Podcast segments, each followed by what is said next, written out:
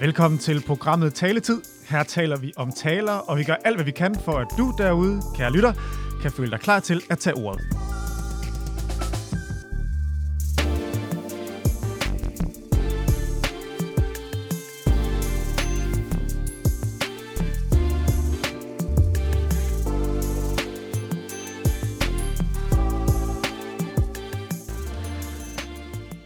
Står her oppe i et uh, gammelt tårn på Nørrebro oven på vores kontor i Ungdomsbyrået og skal i de næste 10 programmer kigge på, hvordan man kan blive klar til at holde taler. Jeg hedder Martin Færd Terkelsen, jeg er uddannet i retorik.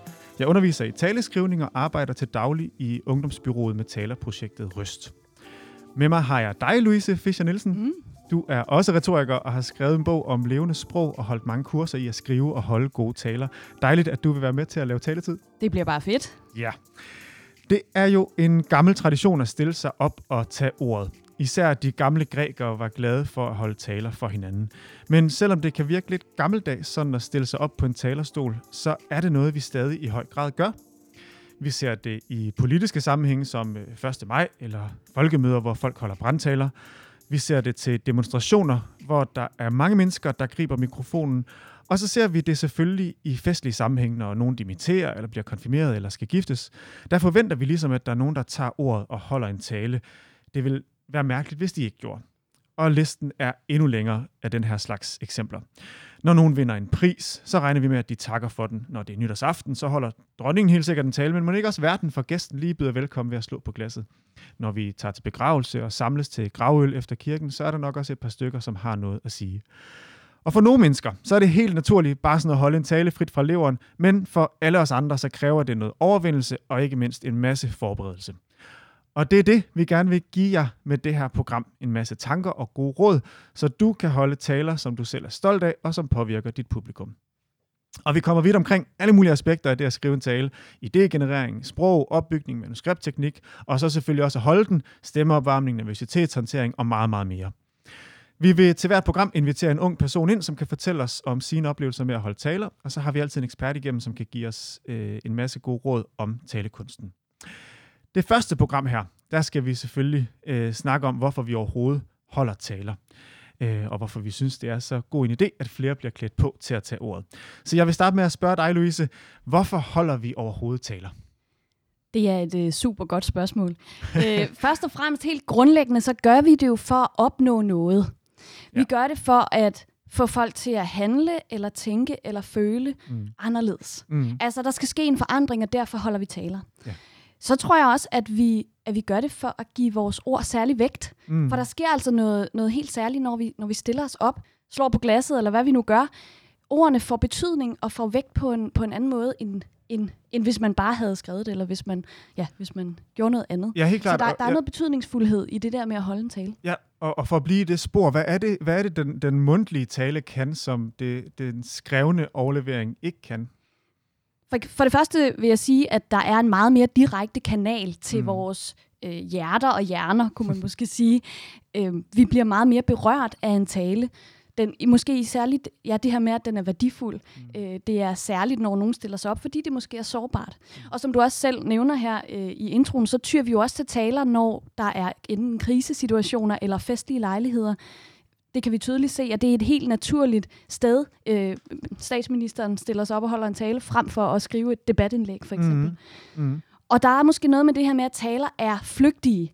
Det her nu, øh, som vi ikke kan få igen, det, det, kan vi ikke, det, det, det gør, at det bliver helt særligt, og vi bliver nødt til at være meget opmærksomme, hvis der er nogen, der stiller sig op og holder en tale. Og derfor behøver den her, der, den person, der holder tale, skal så også pinedød have ja. forberedt sig godt, ikke? fordi ja. han tager folks tid, han eller hun tager folks tid. Ja, for det er jo også det pussy, at, at tit, når vi snakker om taler, og, og ja, sådan set også retorik, som vi jo begge har, har læst, så er der sådan en, en kritik hos nogen af, at taler er kedelige, og hvorfor gider man overhovedet beskæftige sig med det?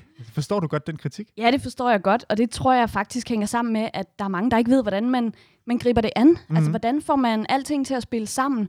Øh, og, og, og skabe den her tale, der rammer og rører, og, og faktisk kan ændre noget i verden. Det er Mhm. store ord, ikke? Mm. Men det er også det, når man bruger sin stemme og sin krop, når de ligesom spiller med i det, man gerne vil sige, frem for et debatindlæg i en avis, hvor vi kun har teksten, Ja. og vi kan læse den igen og igen.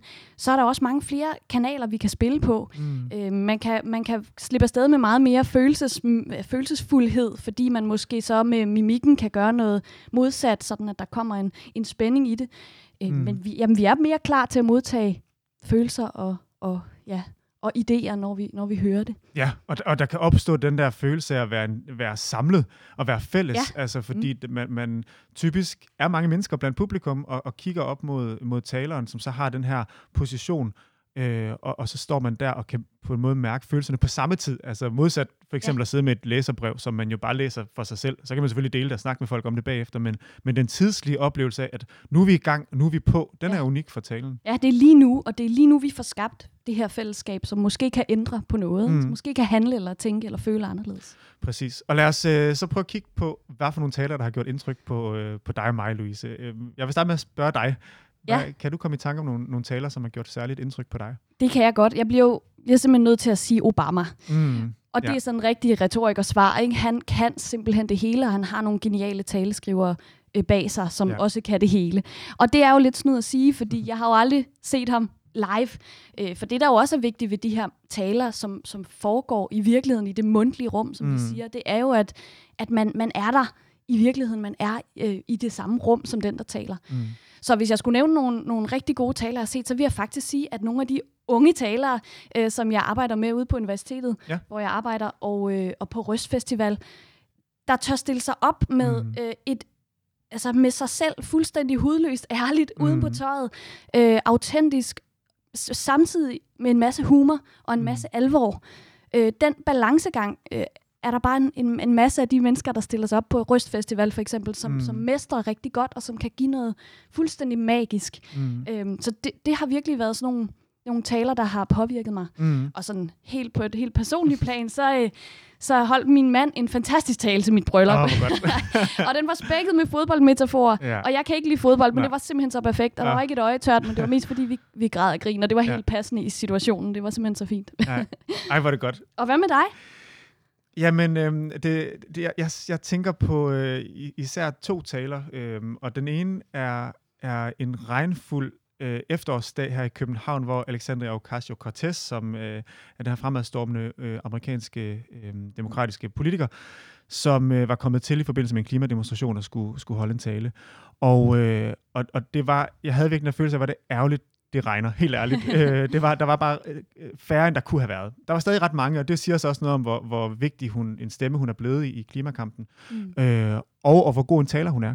Hun er lynnes intelligent, altså, og, og hun er helt vildt skarp på sine ord. Hun har den der særlige kombination, som sådan en som Obama også har, Ja. hvor man har intellektet, så man ved, at det vedkommende siger, er, er gennemtænkt og gennemarbejdet, men så også har overskud til at levere det. Ja. altså, for det, det kan jo desværre hænge de to ting ikke altid sammen. Nej, ikke nødvendigvis. Nej, altså man kan være nok så klog, men så har svært ved at formulere det. Mm. Eller man kan være vildt god til at formulere sig, men måske ikke lige have ballasten til at få, få de væsentlige ting frem. Ja. Og det synes jeg, hun havde. Og der fik jeg den der særlige følelse af, okay, os der var blevet hængende. Mm. og var helt gennemblødte, og havde først gået en time rundt i Københavns gader for at demonstrere, og så stod og så hendes tale, som var kort egentlig, og jo ikke på den måde opsigtsvækkende. Hun sagde jo ikke noget andet, end hvad man, hvad man kunne have forestillet sig, hun ville sige. Men det at stå der og mærke det der øh, mm. Sus, det var stort, synes jeg. Ja. Øhm, og så øh, øh, har jeg også en, en bryllupstale eksempel. det, det er sådan øh, frisk i erindring. Det var lige inden landet øh, lukkede ned med corona her i, øh, i, i foråret, hvor øh, min kammerat, som jeg var best man for, øh, skulle giftes, og først så lægger øh, øh, hans kæreste, altså kone er det jo så blevet den dag, ud med at holde talen øh, lidt om en rækkefølge i forhold til, til protokol, øhm, og hun holdt bare en basker af en tale. Altså det var så gennemarbejdet, så solid, så overskud, så mas- masser af humor, så meget kærlighed, øh, som, som, hvor jeg virkelig fik den der følelse af, hvis hun ikke havde holdt den tale, så havde festen bare ikke været lige så god. Ah, Altså det der med, at vi altså, der var, alt var jo som det skulle være, kan man mm. Mm. sige, med, med god mad og masser af mennesker, men det, at hun lige stod på glasset og rammesatte og tog ordet i det der kvarter, det nu tog, og fik sat ord på deres historie og hendes følelser, det var bare, det rykkede bare, altså det virkelig. løftede hele Det gjorde det, ja. festen, ja. Ja, og, og det var bare et, et virkeligt eksempel på for mig, som jo ellers også er meget arbejdsskadet på en eller anden måde. Man kan tænke, orker man at se flere taler? Det gør man virkelig, når de rammer på den der måde.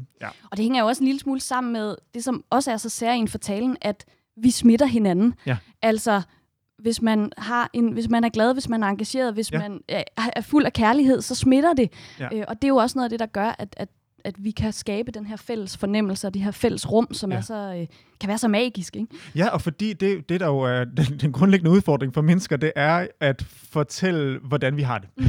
Ja. og det er bare helt vildt svært. Og det kan man gøre på forskellige måder, men det, der sker med talen, er, at det er i hvert fald et tidspunkt, hvor at, at tiden går ikke i stå, men, men, men at alles opmærksomhed i hvert fald er på det, der bliver sagt Ja. lige nu. Mm. Og øh, det er svært at forestille sig andre tidspunkter, øh, hvor at man kan komme ud med så store følelser, som for eksempel en bryllupstale. Præcis. Ja. Og øh, apropos store følelser og tanker, så har vi jo som nævnt en øh, gæst med i dag, øh, og det er dig, Sara Bjelke Refsbæk. Velkommen til. Tak skal du have. Øhm, du er tidligere elev på Grundtvigs Højskole, hvor du var en del af det her talerprojekt Røst, som øh, vi har fortalt lidt om. Du har holdt taler selvfølgelig på Røstfestivalen nede på Køs, på Ungdomsfolkemøde på 1. maj, øh, eller til 1. maj i Fælledparken, og så også på Roskilde Festival. Lige for tiden har du, øh, øh, er du sådan lidt in between, øh, og du fortalte mig lige, at du faktisk har søgt ind på et studie her til efter sommerferien. Ren nysgerrighed, hvad, hvad har du søgt ind på? Åh, oh, jeg ved ikke, om jeg tør sige det. Nej, okay.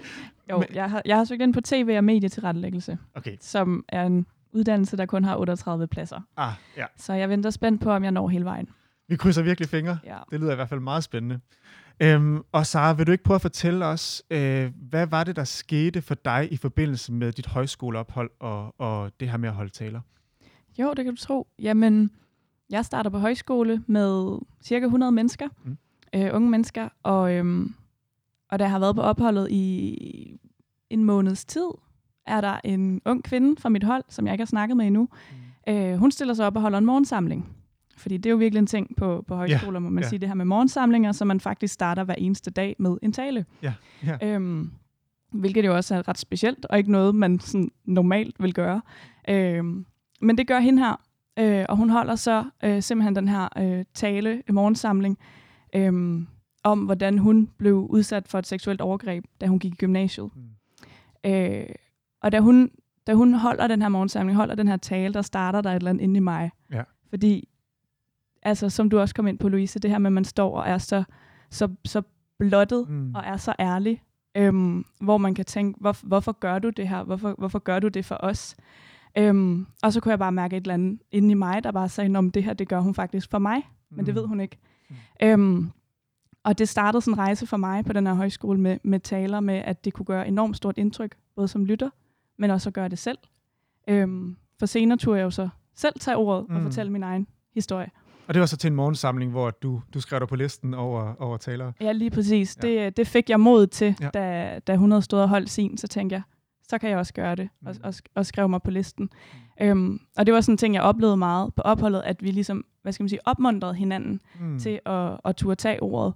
Mm. Øhm, også folk, som måske aldrig nogensinde havde tænkt, de skulle, de skulle stå på den liste, stod der lige pludselig, fordi vi var flere og flere, der ligesom turde stille os op og, og fortælle noget, som var enormt ærligt og sårbart. Men der synes jeg også, du tager fat i noget spændende, som, som vi ikke lige fik vendt, Louise og jeg, men hvordan at det at forberede sig på en tale og, og skrive den, og så også holde den, og, og effekten af den bagefter, jo kan være en form for personlig ud, eller udvikling, lidt sådan et fortærsket udtryk, men altså øh, oplevelse i hvert fald en, en, øh, noget, der forandrer en. Kan du Ja. genkende, eller det er jo så det, du faktisk fortæller? Ja, men helt sikkert, helt sikkert. Det kan jeg genkende virkelig meget. Ikke bare for mig selv, men også fra, fra, fra andre, jeg gik på højskole med. Nu, Mm. mm. øh, nu, er jeg, nu er jeg selv en af dem, der altid har, har sådan, eller altid, men fra, fra jeg gik til teater, da jeg var yngre, øhm, haft nemmere ved at tage ordet, end, Mm. mm. end andre mennesker måske Mm. mm. har. Øhm, men jeg kunne da se det på nogle af dem, som, hvor man tænkte, altså de havde enormt svært ved at tage ordet. Og der var en, der stillede sig op, og helt rystende, og sagde sådan, jeg, jeg, jeg, jeg, jeg kan slet ikke tale for en menneske, men nu Mm. mm. fortæller jeg om, om en ferie, jeg var på. Og det var mega sejt, Ja, ja, ja, hvor man var sådan, okay, det er jo ikke, fordi hun fortalte noget, der sådan rørte mig, men det, at hun gjorde det, rørte mig. Mm. Øhm, fordi det netop er det der med, at det er en personlig udvikling, som du siger, eller personlig ja, rejse, at man Mm. kan rykke sig fra et sted til et andet, bare ved at gøre det her. Mm.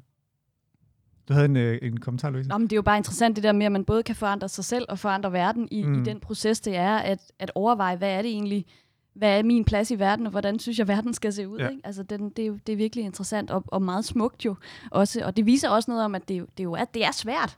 Det er, det, er, ja, Mm. det er svært at stille sig op foran andre, fordi ja, Mm. Der er mange ting, der kan ske. Ja, og, og, og, øh, og den, den rejse der, hvis vi skal blive i, i det billede, øh, er jo noget, som, øh, som det her projekt Røst så gjorde, hvad vi kunne for at, at hvad skal man sige, motivere endnu flere til at turde tage ordet. Øhm, det, Røst er et projekt, der blev startet af KØS, øh, Museum for Kunst i det offentlige rum nede i Køge, og i samarbejde mellem Vallekilde Højskole og så også her i Ungdomsbyrået, udviklede vi så på konceptet og sørgede for, at der var en masse højskoler, der lavede undervisningsforløb og klædte øh, højskoleelever på til at skulle tage ordet. Og du var så en del af et af de hold. Øhm, kan du fortælle lidt om den undervisning, I fik? Ja, øhm, der var et, et, et decideret fag, der hed retorik ja. på højskolen, ja. øhm, som jeg valgte, før jeg kendte til Røst faktisk. Ja. Så det var sådan, så blev jeg introduceret for det der, og var sådan, okay, det, det er mega spændende. Øhm, men det var jo, altså, ja, vi startede helt øh, basic med at høre nogle taler og se nogle taler, altså klip øh, Michelle Obama for eksempel. Øhm, øh, en tidligere røsttaler. Mm. Øh, se, se nogle forskellige taler, snak lidt om, hvad, hvad virker, hvad virker ikke så godt, mm. øhm, og, og ligesom få, hvad skal man sige, en introduktion til taler. Mm. Fordi, altså, som jeg også har været inde på, det er lidt forskelligt, hvad folks holdning til taler lige er. Er det noget, der er, er kedeligt, yeah. eller er det, er det mega spændende? Øhm, og så øh, øh, begyndte vi at skrive selv rimelig hurtigt, faktisk. Øhm, og lavede nogle forskellige øvelser med at tale foran hinanden på det her lille hold. Jeg tror, vi var 7-8 mennesker, så det var rimelig intimt. Mm. Øhm, og det var jamen også bare øve sådan noget med at læse op. Ikke ja. nødvendigvis en tale faktisk, men, men der var for eksempel en øvelse, hvor vi alle sammen skulle have en bog med ned, og så skulle vi have udvalgt et stykke, vi skulle læse op for hinanden. Mm. Øhm, og der var alt fra H.C. Andersen til Hella Juf, ikke? Altså, mm. øhm, men bare det her med at stille sig op foran hinanden, og så øh, læse noget højt, øh, eller sådan, ja, bruge sin stemme. Øhm, sådan rent teknisk, og hvordan mm. gør man, og det der med, at man ikke sådan står og hopper imens, og at man husker at trække vejret, og tale langsomt og tydeligt, og have øjenkontakt, og alle de her ting. Mm. Øhm, så det var sådan lidt af det hele, ikke? Altså helt fra sådan analytisk til, ja, hvordan man gør det rent praktisk. Øhm, Klart. Og så selvfølgelig også taleskrivning fik vi ja. rigtig meget vejledning til. Ja. ja, og så fik du så øh, omarbejdet den her morgensamling, du holdt til en tale, som du var klar på at holde øh, på Røst Festival. Og øh, da vi lige snakkede sammen, gik det op, fortalte du mig, at det gik op for dig. Det var faktisk øh, nærmest præcis to år siden, at du, øh, du holdt den. Ja. Øhm, så det, er, det var nærmest lige så godt vejr, som, øh, som det er, øh, mens vi står her i, øh, i maj måned. Og øh, nu skal vi altså så forestille os, at vi er tilbage i, øh, på, øh, på forpladsen der på museet i Køge. Og øh, der er det så en, en del forskellige unge, der har holdt taler, og nu er det så øh, dig, Sara. Vi har klippet her, som øh, talen ligger øh, på, på YouTube, og vi har et lille klip med her, så vi lige kan fornemme øh, stemningen og, og hvordan det var. Så her kommer altså lige en lille snas af, af din tale. Men jeg ved, at det, der skete den nat, det var ikke min skyld. Det har taget mig tre år at nå hertil. At indse, at det ikke er mig, der skal skamme mig at beslutte mig for, at jeg ikke vil skamme mig. At sige det nej, som Sara 16 år aldrig sagde. Det er en beslutning, jeg har taget, fordi der er andre fantastisk modige mennesker, der har turde fortælle deres historie igennem MeToo-bevægelsen. MeToo har fået mig til at tænke anderledes. Og det er derfor, jeg står her i dag. Fordi jeg vil have jer til at tænke anderledes. Fantastisk. Øhm, hvad gør det ved dig sådan lige at høre det her igen? Det er lidt mærkeligt. ja, ja, ja. Det er mærkeligt at høre sig selv holde en tale, for ja. det gør man jo ikke i situationen. Nej. Nej. Det er sådan en klassiker, at folk synes, det er helt skørt at høre sin egen stemme. Det lyder anderledes, end, end hvad man er vant til. Ja. Øhm, det gør i hvert fald det ved mig også. Jeg kan sådan, nu har jeg så også skærmen ved siden af her. Jeg kan se publikum, hvordan de sådan er vildt opmærksomme, og du, du greb virkelig folks opmærksomhed, øh, og, øh, og klapsalverne var lange. Øh, og det var en meget personlig historie, du så valgte at tage med her til Røst Festival. Hvad havde du overvejelser omkring det? Og amen, jeg var mega nervøs. Ja, ja. Øhm, ja, så man kan høre, at det, er det noget personligt og en rigtig grim oplevelse, jeg ja. vælger at sætte ord på foran øh, uhyggeligt mange mennesker, ja. synes jeg, det var på det tidspunkt. Ja, ja. Der kan sidde mange på sådan en forplads der ved kyst på en sommerdag. Ja. Øhm, så, så jeg havde da mange overvejelser, og øhm, var også på det tidspunkt i min udvikling i forhold til hele den personlige fortælling, et ja. sted, hvor jeg var, var enormt bange for, hvad det kunne have konsekvenser at, at tale højt om de her ting. Mm. Og nu er det jo så også to år siden, ja. øhm, så der er jo heldigvis sket en masse på det punkt. Øhm, men jeg var, da, jeg var da på et tidspunkt i tvivl, om jeg skulle gøre det, mm. om, om jeg havde mod til det. Fordi en ting er, er selve fremførelsen af det, og hvordan publikum tager imod det, som i det her tilfælde var overraskende positivt. Mm, Øh, ja. det, det var meget vildt. Ja. Øhm, men noget andet er bagefter, og Mm. også ens hvad skal man sige, egen følelse af at have holdt en tale. Man skal jo også kunne stå ved de ord, man så siger, netop fordi de har en anden tyngde, de har en anden kraft, når du siger dem på en scene foran så mange mennesker. Mm. Det er svært lige at trække det tilbage bagefter, ikke? Det, Mm. apropos politikere, de står i sådan en situation nogle gange, ikke? Øhm, og, og derfor var det også enormt vigtigt for mig, at jeg ligesom var et sted, hvor jeg sådan, okay, jeg kan stå ved de her ting, jeg siger, og det, det, det var lidt svært nogle gange, synes jeg. Det, det, det var lige sådan en, Ja, Det forstår jeg virkelig godt, og, og du siger også, at på det her tidspunkt var du et lidt andet sted i, i, i forhold til din egen personlige udvikling og, og den her oplevelse. Øhm, så kan du så prøve at fortælle os, hvad, hvad den her tale var et afsæt for? Altså, hvad, hvad, hvad gjorde det ved dig fremadrettet? Hvad skete der efterfølgende? Jamen, hvis vi lige bliver på selve dagen, Ja. så sker der jo det, øhm, at altså, publikum er fuldstændig fanget af det her, jeg fortæller. Mm. Øh, og jeg, jeg husker tydeligt det her med at, at stå på den her scene og kigge ud på den her ja, forplads, som jo er ud til, til en gågade, Ja. øh, og se simpelthen folk komme gående, altså tilfældige forbipasserende, som stopper op Mm. og ligesom bare bliver fanget i øjeblikket, øhm, som netop også det, en tale kan. Og det formår jeg her, at få, at få ligesom virkelig fanget publikum. Øhm, og, og sådan reagerer de også bare bagefter. De klapper helt vildt, og jeg bliver modtaget med kram og alt muligt. Det er meget overvældende. Øhm, men jeg husker særligt, at der kommer en ung kvinde hen til mig, øh, og som hun kan ikke rigtig finde ordene frem, men hun får bare sagt, jeg har prøvet det samme. Mm. Øhm, jeg bliver også bare rørt, når jeg taler Mm, om det nu, for ja, det var så ja. stor en oplevelse Ja. at sige, okay, den oplevelse, jeg havde på min højskole, med at der er en, der stiller sig frem Ja. og siger noget, og jeg er så tør. Nu, nu oplever jeg samme Ja, effekt, ikke? ja. Øhm, og det har jo så givet mig enormt mod på at tale om det efterfølgende. Det har jo gjort enormt meget at udkomme med en podcast om hele historien her i efteråret. Ja. Så det var med til ligesom at, at, at, hvad skal man sige, springe det tabu, det har været for mig. Helt klart, og, og, og, øh, og det er jo fantastisk at høre, at, at det kan ske. Øh, og på den måde synes jeg også, at din oplevelse er et glimrende eksempel på, hvordan at man ved at overveje, hvad man har lyst til at sige foran et publikum, og hvordan man kan påvirke dem, sætter ringe i vandet. Altså selvfølgelig har vi snakket om det, men det gør vi en selv, men jo som du siger, så påvirker man, og de påvirker sig videre.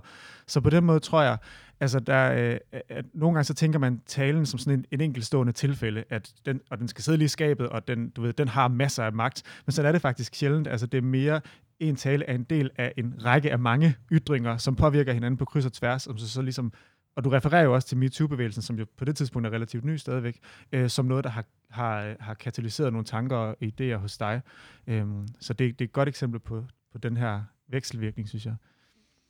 Øhm, nu øh, vil jeg gerne øh, tilbage til noget af det, vi snakker om i starten af programmet, det her sådan rent tekniske øh, i at skrive tale, for nu har du efterhånden fået noget erfaring ved det. Du holdt også en helt anden tale på Roskilde Festival øh, øh, sidste år.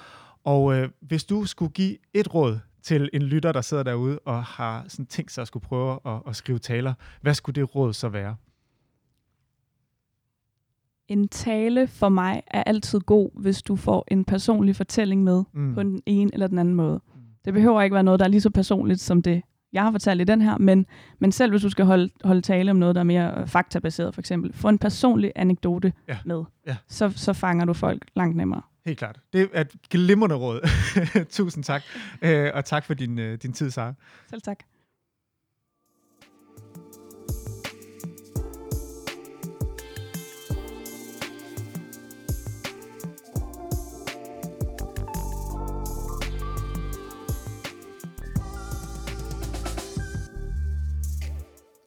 Du lytter til øh, programmet Taletid. Mit navn er Martin Fær Terkelsen, og med mig har jeg her øh, Louise Fischer Nielsen. Mm. Øh, var det ikke fantastisk spændende at høre Saras historie? Fantastisk. Det er jo lige præcis det, som vi taler om, altså at røre og ændre noget i verden, røre ved dem, der lytter, Ja. så der sker en forandring.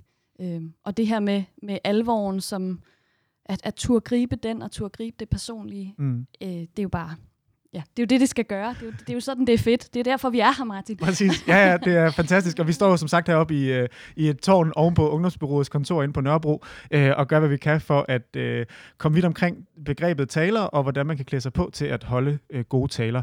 Øh, nu nævnte Sara lige en, øh, en, øh, en øh, veninde, eller ven, det ved jeg faktisk ikke engang, hvad det var, øh, fra højskolen, som var nervøs for at holde taler. Og lad os øh, prøve at dykke lidt ned i det for Louise. Hvorfor er det, øh, at den her angst for at stille sig op og tage ordet, er så præsent og så stor hos så mange? Jeg tror, det handler om, at der er så rig mulighed for at fejle. Ja. Vi er så bange for at tabe ansigt, for at fejle, øh, og derfor bliver vi altså nervøse, Ja. fordi det er så Øh, det er så mærkelig en situation. Det er jo ikke noget, vi gør så tit. Nej. det her med at stille os op foran andre mennesker. Alle øjne er på en. Og heldigvis er det jo sådan, at det tit er frygten for, hvad der kan ske, eller hvad der kan gå galt. Frygten for nervøsiteten, der, der skaber nervøsiteten. Ja, ja. For som vi kunne høre i din tale, Sarah, at, at nervøsiteten, man kunne selvfølgelig godt høre, at der var noget i stemmen, som, som måske var nervøsitet, men det lød jo også bare som om, at du var, altså havde nogle følelser og var engageret, havde noget på hjerte. Mm. Så tit, så tilgiver vi jo den her, den her nervøsitet, fordi det er så forståeligt, og det er så almen menneskeligt. Men, Mm. men den her store frygt, altså det, øh, det, det er fordi, det kræver noget helt særligt at stille sig op. Og jeg tror også, at der er mange, der bliver meget nervøse, fordi de forbereder sig forkert faktisk. Ah ja, ja. Øh, at de forbereder sig rigtig meget på indholdet. Hvad er det, der står? Hvad er det, de her ord er? Man sidder og skriver dem ned inde i en computer, Mm. og så stiller man sig op, og så bliver man lige pludselig ramt af, hov, jeg har en krop, jeg har en stemme. der er faktisk også nogle mennesker, der lytter. Mm. Øh, hov. Mm. Så det er jo noget af det, som vi, vi også skal tale meget mere om i det her program, det er, hvordan forbereder man sig også på selve den situation, man står i, det publikum, man står overfor, og sin egen krop, stemme, hvordan får man også forberedt sig på det? Mm. Så ikke bare på indholdet. Nej, helt klart. Man kan næsten på en måde vende det om og, altså, og, og opfordre folk til at huske deres altså, krop med i det helt fra start. Ja, ja, Ja. ja, fordi det er jo den, der skal levere det. Det er Ja. ja. kroppen og stemmen, der er Ja. kanalen. Ja. Øh, så, så det bliver vi nødt til at tænke med helt fra starten. Og, og, og selv, hvad skal man sige, relativt gavede typer, som også kan jo, kan jo glemme det. Altså, det, vi, er så, Ja. vi er så fast forankret i den her kultur om, at det, det er skriftligt, og det er argument, argumenterne i ordene, og det, Ja. der, der er det bærende.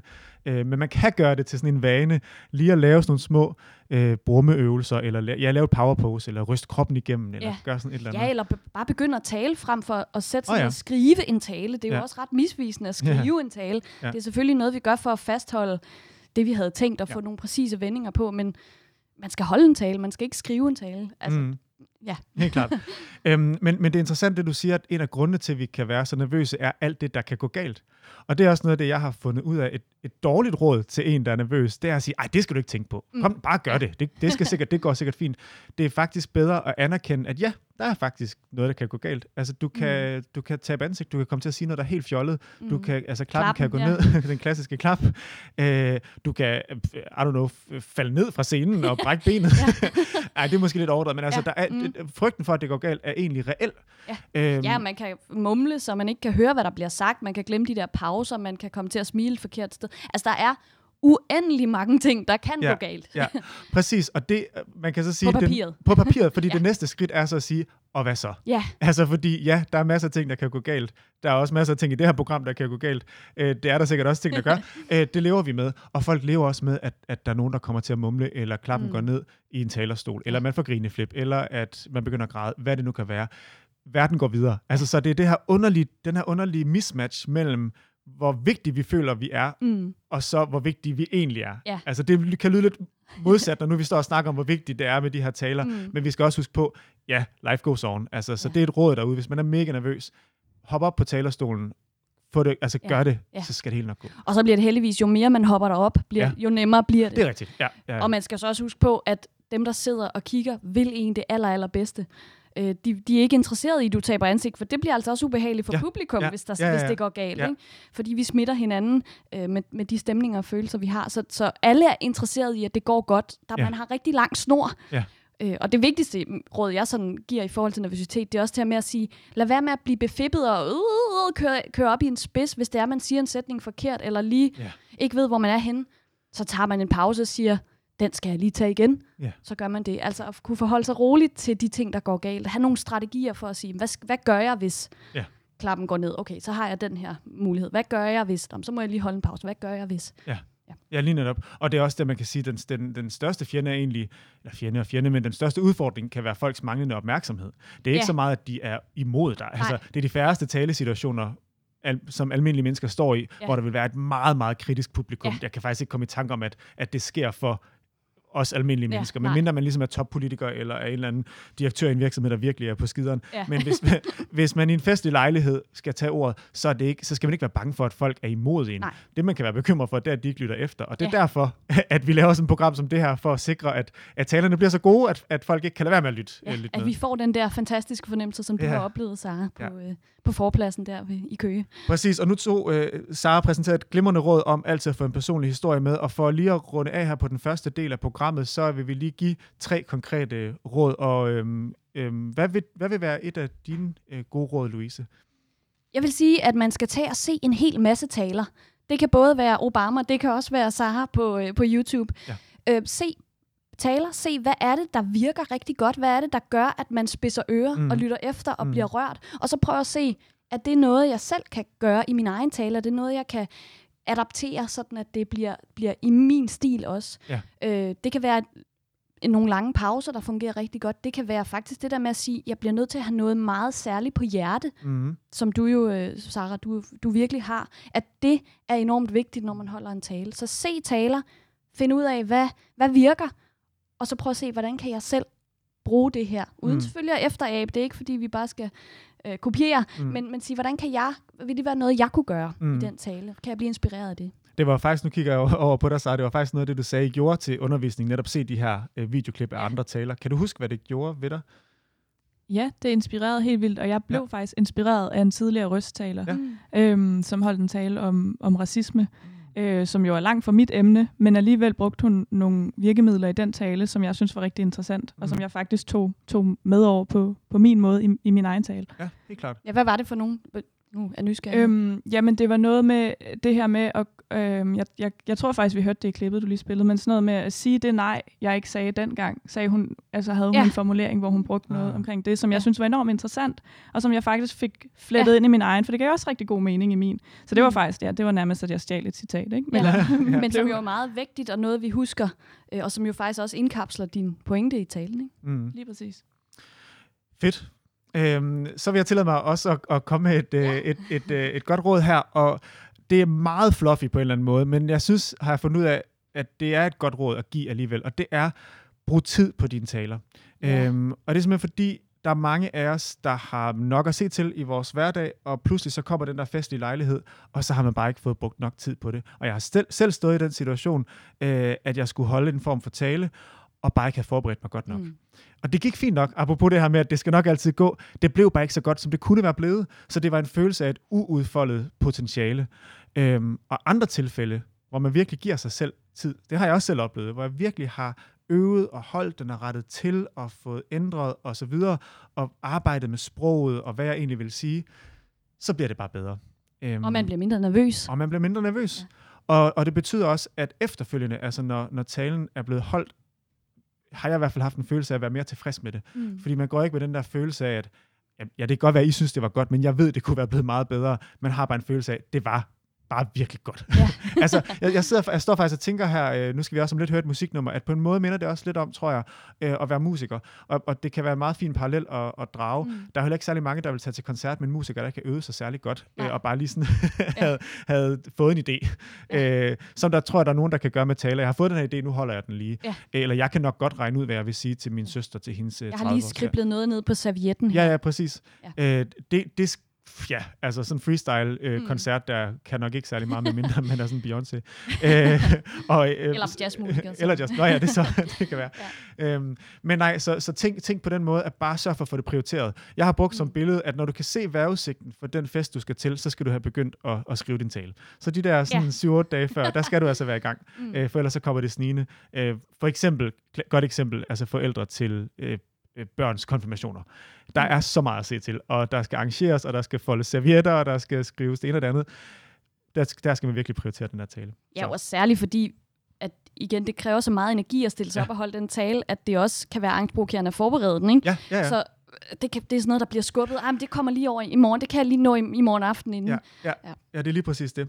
Øhm, godt, det sidste Ja. råd, vi lige tager med her. Du har faktisk næsten allerede sagt det, men det bliver, det bliver så lidt mere konkret, end, ja. End det lidt fluffy råd til tid. Det bliver, hold den for dig selv. Stil dig op. Brug munden. Brug kroppen. Mm.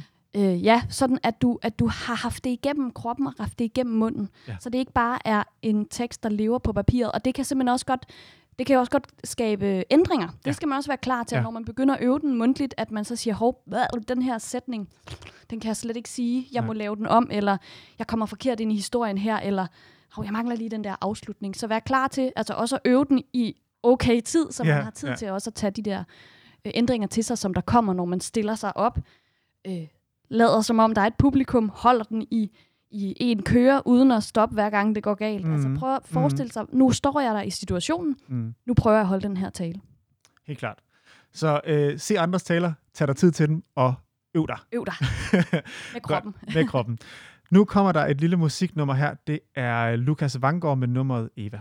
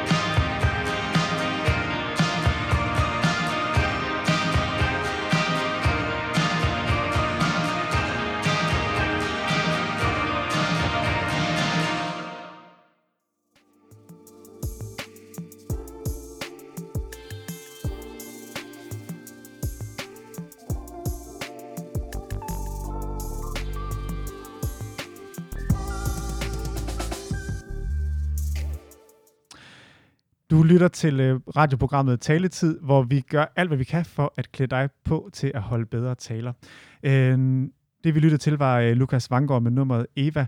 Og nu, Louise, Ja, skal vi simpelthen have en øh, ekspert igennem Ja. i, gennem telefonen. Hvem er det, vi skal ringe op? Jamen, vi skal simpelthen have Christian Kok med os, som er professor emeritus i retorik, Ja. som har haft en lang øh, og flot karriere inden for øh, både retorikforskning, men også at gøre retorikken øh, aktuel ude i verden. Ja. Ja. Øhm, ja, så det er, det er meget dejligt, at han vil være med til at fortælle os lidt om, om talens potentiale. Præcis. Og øh, nu ringer jeg simpelthen op til øh, Christian her. Fantastisk.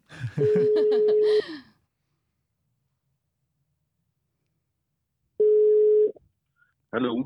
Hej Christian. Ja. Så er der hul igennem, Ja, og, øh, og tak fordi du vil være med i vores øh, lille program her om taler. ja det manglede der bare. Ja, det er fantastisk. Og øhm, Louise, du tager over og, Ja. øh, og stiller Christian nogle øh, begavede spørgsmål. Det håber vi. Det må vi se, Christian. det er i hvert fald er jeg sikker på, at der kommer nogle begavede svar. Men øh, vi har talt lidt om det, det her med, hvad er det, talen kan, og hvorfor er den så vigtig? Men vi kunne selvfølgelig godt tænke os at høre dit svar på, hvad er det? Ja, hvorfor er talen vigtig? jeg tror, en måde at forklare det på, det er ved at sammenligne øh, en tale med en koncert. Ja. Øh, man hører musik øh, ved en koncert. Man kan også høre musik øh, på en plade, eller altså fra en, en streamingtjeneste eller noget. Men at høre øh, den øh, i en koncert, det er faktisk noget helt andet. Det er uanset hvilken genre musik vi snakker om. Ja. Og, hvorfor så det? Det er noget med, at man er sammen med en hel masse, og der skabes en fælles en fælles virkning. Altså at ja. alle dem, der hører øh, koncerten eller hører talen, de knyttes sammen til et øh, fællesskab, og, og et som, når det gælder øh, store taler, så er det ofte et fællesskab, som kommer til at få en fælles, hvad skal vi sige, vilje eller, eller tro eller, eller øh, stemning. Og, og det er noget helt andet end det, man kan opleve som, som et, et øh, enkelt individ med, med øretelefoner på. Ja. Selvom det også kan være øh, gribende, så er det noget helt andet. Ja, det er et virkelig godt eksempel, som mange jo kender, det her med forskellen på at stå til koncerten og høre det der nummer, man, eller det Mhm. mm-hmm. musikstykke, som man, man elsker, og så høre det derhjemme på, på pladen. Mm-hmm. Ja. Hvis vi skulle gå lidt ind i sådan virkemidler, eller hvad, ja, ting, man kan bruge, så hvad, hvad har du i din karriere set som fællestræk i de taler, øh, som er gode? Altså fællestræk, der er gode, som, som man husker, og som man måske også kunne bruge, hvis man skal skrive taler? Øhm, først vil jeg lige sige, at det der spørgsmål med, hvil, øh, hvornår er en tale god, Mm. det er egentlig meget øh, vanskeligt at, at øh, svare på, fordi det kommer an på, hvad man mener med god. Ja.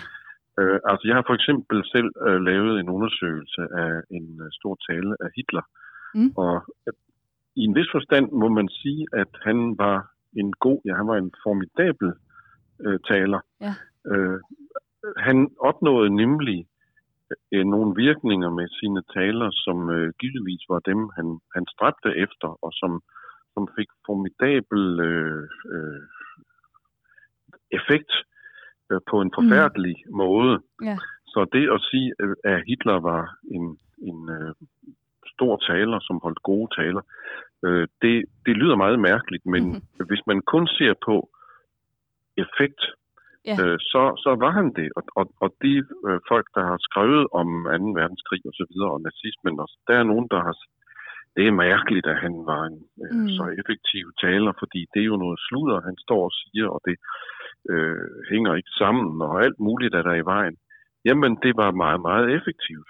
Ja. Øh, I dag har vi en taler som øh, Donald Trump, som ved sine is for, for sine tilhængere, der får han også en stor øh, virkning frem i blandt dem.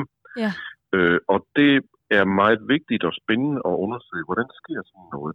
Ja. Men altså, det mener vi med en god tale, kun mener en tale, som opfylder den, den, den hensigt, at taleren har, øh, så skal vi være helt klar på, at det er det, vi snakker om. Ja. Og så bliver vi nødt til at sige, at i en vis forstand, øh, til at opnå visse slags effekt, som desværre er meget øh, beklagelig mm. i andre henseender. Der kan sådan nogen som Hitler, eller for den sags skyld Donald Trump, øh, beskrives som store talere. Ja. Øh, men øh, jeg kan bedre lige at holde mig til et par eksempler på nogle talers øh, og talere, øh, som har opnået stort, og, og som har opnået noget, som, som de fleste mennesker, jeg selv inklusive, øh, synes har været vigtigt og godt og, og, og, og Ja. gjort verden bedre. Ja. Øh, jeg kan nævne to eksempler. Det ene er sådan lidt øh, aktuelt her i øh, 2020, nemlig den sønderjyske politiske leder H.P. Hansen, som man har kunne høre en del om i, i tv- og radioprogrammer Ja. ja. her i, i foråret. Øh, han var de danske sønderjyders leder, øh, både i øh, hjemme i Sønderjylland og i øh, lokalparlamentet i Slesvig-Holsten og i Rigsdagen i Berlin, og han udførte et formidabelt arbejde og var, hvad skal vi sige, hovedkraften bagved, at den danske øh, nationalitet den blev bevaret i det nordlige øh, Sønderjylland, eller Mm. Nordslesvig, det som vi i dag kalder Sønderjylland. Og han fik altså, på den anden side sine landsmænd i Sønderjylland, flertallet af dem, med på, at man skulle drage grænsen der, hvor den ligger nu. Øh, Det vil sige, at man skulle ikke prøve at få Sydslesvig, Flensborg og, og andre dele af Sydslesvig, måske ned til Ejderen, øh, eller, mm. eller øh, hvad man nu ville, eller i hvert fald til Dannevirke. Det skulle man ikke få med. Det, skulle man, det kunne man sikkert have fået. Hjemme i Danmark, der var kongen og mange andre konservative kræfter, de ville gerne benytte Tysklands nederlag til at få noget af alt det der med. Mm. Øh, det sagde H.P. Hansen nej til, og det fik han sine landsmænd i Sønderjylland med på Mm. ved en stor tale, som han holdt øh, på et forsamlingshus, der hedder Folkehjem i Åben Rå i øh, 1918, kort efter at Tysklands nederlag øh, stod klart.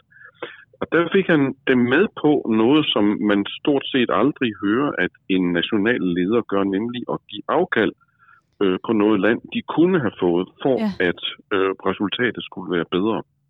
Og, og han gør det, øh, den, det andet eksempel, det er mere berømt sådan internationalt, nemlig øh, Churchills Ja. taler. Vi kan se på den første store tale, han holdt, da han lige den dag, han var blevet valgt til premierminister i øh, parlamentet i London i maj øh, 1940. Mm. Øh, og der var meget mistænksomhed. Mange var imod ham. Han var på ingen måde sådan en leder, alle sluttede op om. Men man havde ikke nogen øh, bedre alternativ. Han holdt en tale, som endte med, at hele parlamentet, alle medlemmer, de rejste sig op og, og klappede, Mm. og at han fik vedtaget øh, sin politik om at kæmpe med alle midler til det sidste imod Tyskland. Mm. Det var sådan set altså en slags holdning, der var meget modsat den, jeg Mm. nævnte lige før hos. H.P. Hansen. Men de to taler havde noget meget vigtigt Ja. fælles, øh, som man kan se på. Øhm, at blandt andet deres struktur, altså at de starter roligt og, og, og sådan faktuelt og, og ret stille, og så ligesom et musikstykke, nu snakker vi om Mm. koncerter lige før, Ja. ligesom rigtig mange musikstykker, så bygger de gradvis op. Øh, I Churchills tale i øh, 1940, øh, der har vi alle sammen hørt om blod, sved og tårer. Det var faktisk ikke det, han sagde. Han sagde blood, toil, tears and sweat. Mm. Der var fire ting. Øh, men den sidste tredjedel af hans tale, det var den, som er blevet berømt, og hvor det ligesom kommer til at lyde mere som poesi, og hvor patos, øh, som Ja. retorikere kalder det, var helt oppe og ringe. Hvor de første to tredjedele, de havde været tørre og faktuelle og, øh, og, og sådan, øh, hvad skal vi sige, øh, politikeragtige. Mm. Så kører han op øh, til sidst og ender med noget, som er præget af en hel masse små, øh, nærmest poetiske virkninger. Blandt andet, at han udtrykker sådan en lille smule uventet. Øh, han siger selv et sted, at han var en stor beundrer af sin far, som også var en stor taler, fordi han sagde hele tiden noget, som folk ikke havde forventet. Mm. Altså det kender vi også fra musik. Ja. At det at komme lidt bag på, hvad folk forventer, skabe en forventning, og så drej om hjørnet med den og give noget lidt andet. Øh, det var noget, som Churchill var meget bevidst om, og, og det er noget, vi kender fra poesi og fra musik.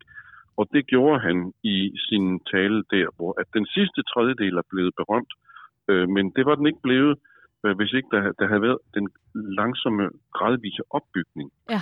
Og han fortsatte jo med at holde taler, som fik banket forsvarsviljen i Storbritannien øh, op Mm. øh, på en måde, som den ikke før havde været. Og i hele, hvad skal vi sige, Vesteuropa og inklusive Danmark havde det en øh, utrolig effekt til at, at sikre forsvarsviljen, da det hele så totalt øh, sort ud. Ja, så Øhm. den, den her kombination af at starte faktuelt, og så, og så gå over i noget følelsesfuldt, både Ja, og i, bygge i, det følelsesfulde på det faktuelle, Ja. fordi øh, vi skal vide en meget vigtig ting, som allerede Aristoteles, den første, der skrev forskning om taler, Mm. han påpegede nemlig, at følelser, øh, de kan være relevante, fordi de kan have et faktuelt grundlag. Altså Mm. man føler noget, fordi øh, der er et faktum, man føler noget omkring. følelser er, er altså ikke, som man tit øh, tror, sådan noget fritsvævende, farligt noget, der, der står i modsætning til, til fakta. Mm. Øh, følelser er noget, der bygger, eller kan være noget, der bygger på fakta, Ja. eller på påstande om fakta. Det kan så være falske eller sande påstande, men altså, øh, følelser er no, en måde at reagere på fakta, og hvis ikke man havde øh, sine følelsesmæssige reaktioner på, på, på visse fakta, så var man ikke et menneske, så var man en robot. Øh, og øh, det finder vi i begge de her to taler. Øh, hvis jeg lige skulle nævne, hvad H.P. Hansen gør, han, Ja. øh, han slutter med at bygge op til noget, der faktisk er bibelsk, nemlig det gamle ord om, at øh, fra, fra bjergprædiken om at gøre mod andre. Er det ikke fra prædiken? Jo, det tror gør jeg, mod andre, som, som, de, øh, som du vil have, at de skal gøre mod dig. Ja. Og, og den reference efter, at øh, de danske sønderjyder, de havde kæmpet i krigen. Øh, min far, øh, far, min farfar var selv med i den krig, og min, min far var selv øh, øh, tysk undersåt indtil 1920.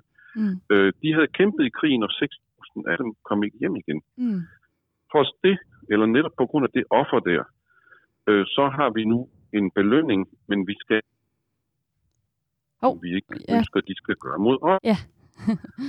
og, og den linje fik han øh, sønderjyderne med på til stor ærgelse for, for en kræfter, inklusiv kongen Mm. hjemme i Danmark, Ja. øh, som mere hjem øh, til Danmark, men fik fastlagt en grænse, øh, som øh, består den dag i dag, Mm. og hvor to mindretal på hver sin side, de lever i harmoni og Ja. loyalitet over for deres land. Ikke? Så der var en, ja, en, en effekt, der blev opnået, men også, ja, hvad kan man sige, et, en, et, et prisværdigt En, en øh, følelse, formål. En følelse, der blev, ja, det blev skabt. en følelse, der blev bygget på, på, på en masse faktuelt, Mm, ja, og, og som blev stærk, og som blev kørt op til sidst, øh, fordi den havde et grundlag. mm, Og, og det er to øh, fremragende eksempler, Ja. øh, som øh, handler meget om, om øh, dels om forholdet mellem fakta og følelser, Ja. som man ikke skal stille op nødvendigvis, som om de er hinandens modsætninger. Øh, Dels handler det om det, og dels handler det om struktur, nemlig at øh, bygge øh, gradvis op, stille og roligt, mm, måske mest faktuelt, og så lægge følelserne på, som skal danne grundlag for handling, Ja. danne grundlag for overbevisning og handling. Og nu er du jo allerede i gang med, med gode råd, kan man sige, men, men til vores, hvis du har et sidste fantastisk råd til, til vores lyttere, der skal ud og forhåbentlig skrive og holde en masse gode taler, hvad kunne det så være? Øhm, ja, der er mange, men altså, du skal være dig selv, hvis du skal Ja. holde en tale.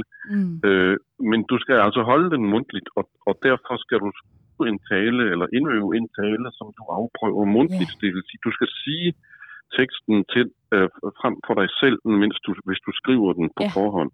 ah, men det, Øh, eller hvis, ja, du bare, hvis du bare skriver stikord, så skal du også sige højt for dig selv, øh, hvad øh, det er, du faktisk skal stå og sige den dag. Og du skal tænke på, jeg skal ikke prøve at snyde dem ved at være noget andet, end jeg er. Øh, jeg skal være det, jeg er. Men det, som jeg har inde i mig, det skal ud. ja, Det skal ikke være gemt indeni.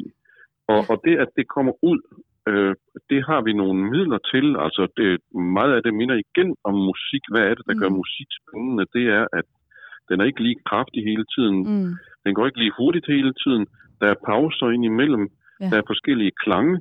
Øh, en hel masse af det øh, kan vi øh, og skal vi huske at spille på, sådan det bringer vores indre øh, overbevisning og, og vores Mm. personlighed ud øh, til lytterne Ja. øh, eller, eller øh, til publikum. Ja. Øh, og det øh, kan du kun gøre, hvis du træner øh, derhjemme med at sige det frem for dig selv Ja. og høre, hvordan det lyder. Ah, men det er fantastisk. Vi har allerede kommet med det, det er gode råd også, men det er jo dejligt for at få endnu flere ord på her. Du kommer også med nogle, nogle helt konkrete detaljer til, hvordan man kan arbejde med det. Så øh, det var fantastisk. Tak skal du have, Christian, for, øh, fordi du ville være med. Ja, det var en fornøjelse. Selv tak. Ja, tak, Christian. Vi høres ved. Det gør vi. Okay, hej hej. Hej. Og øhm, beklager, at der lige var lidt knas på øh, linjen, men jeg tror, vi fik det hele med. Vi nærmer os afslutningen på det første program her af Taletid, og jeg synes, vi øh, kom godt omkring, og det var dejligt at høre Christians bevingede ord og de store historiske træk ja. tilbage til fortidens store talere. Øh, noget af det, jeg synes, vi især kan tage med, det er det her med at bygge en tale op, lidt ligesom et musikstykke med ja. variation og øh, forskellige udtryk og klange. Øhm. Ja, og den her overraskelse, altså vi bliver, vi bliver skærpet, når der sker noget uventet. Mm. Selvfølgelig skal man ikke gå så langt ud, at vi ikke at man slet ikke som publikum ved, hvor er vi henne, hvad er det, der sker. Mm. Altså, vi skal ikke blive angstfyldte, for er der, er der hånd i hanke med det her, men, men det her med at tænke i, jamen dynamikken i at, at, at ændre på nogle ting, skabe noget overraskelse, om det så er i volumen, eller ved at holde nogle pauser, eller skifte mellem, øh, her er der en personlig fortælling, og her kommer der nogle, noget fakta mere, ja, sådan talfakta-agtigt. Ja. Så det, det er i hvert fald også et rigtig godt råd. Ja, og vi kommer omkring mange flere gode råd. I det næste program, der handler det om øh, det, vi kalder den retoriske situation. Oh, altså, ja. hvor er det, du skal holde tale hen? Hvem er der? Hvad er det for et sted? Hvad er det for publikum? Og vi kommer til at nørde rigtig godt igennem, hvordan man kan forberede sig bedst muligt på de situationer, man skal ud og holde taler i. Programmet i dag var produceret af Ungdomsbyrået. Vi havde besøg af Sara Bjelke Refsbæk. Vi havde Christian Kok igennem på telefonen. Med mig som medvært havde jeg Louise Fischer Nielsen, og mit eget navn er Martin Fær Terkelsen. Vi høres ved.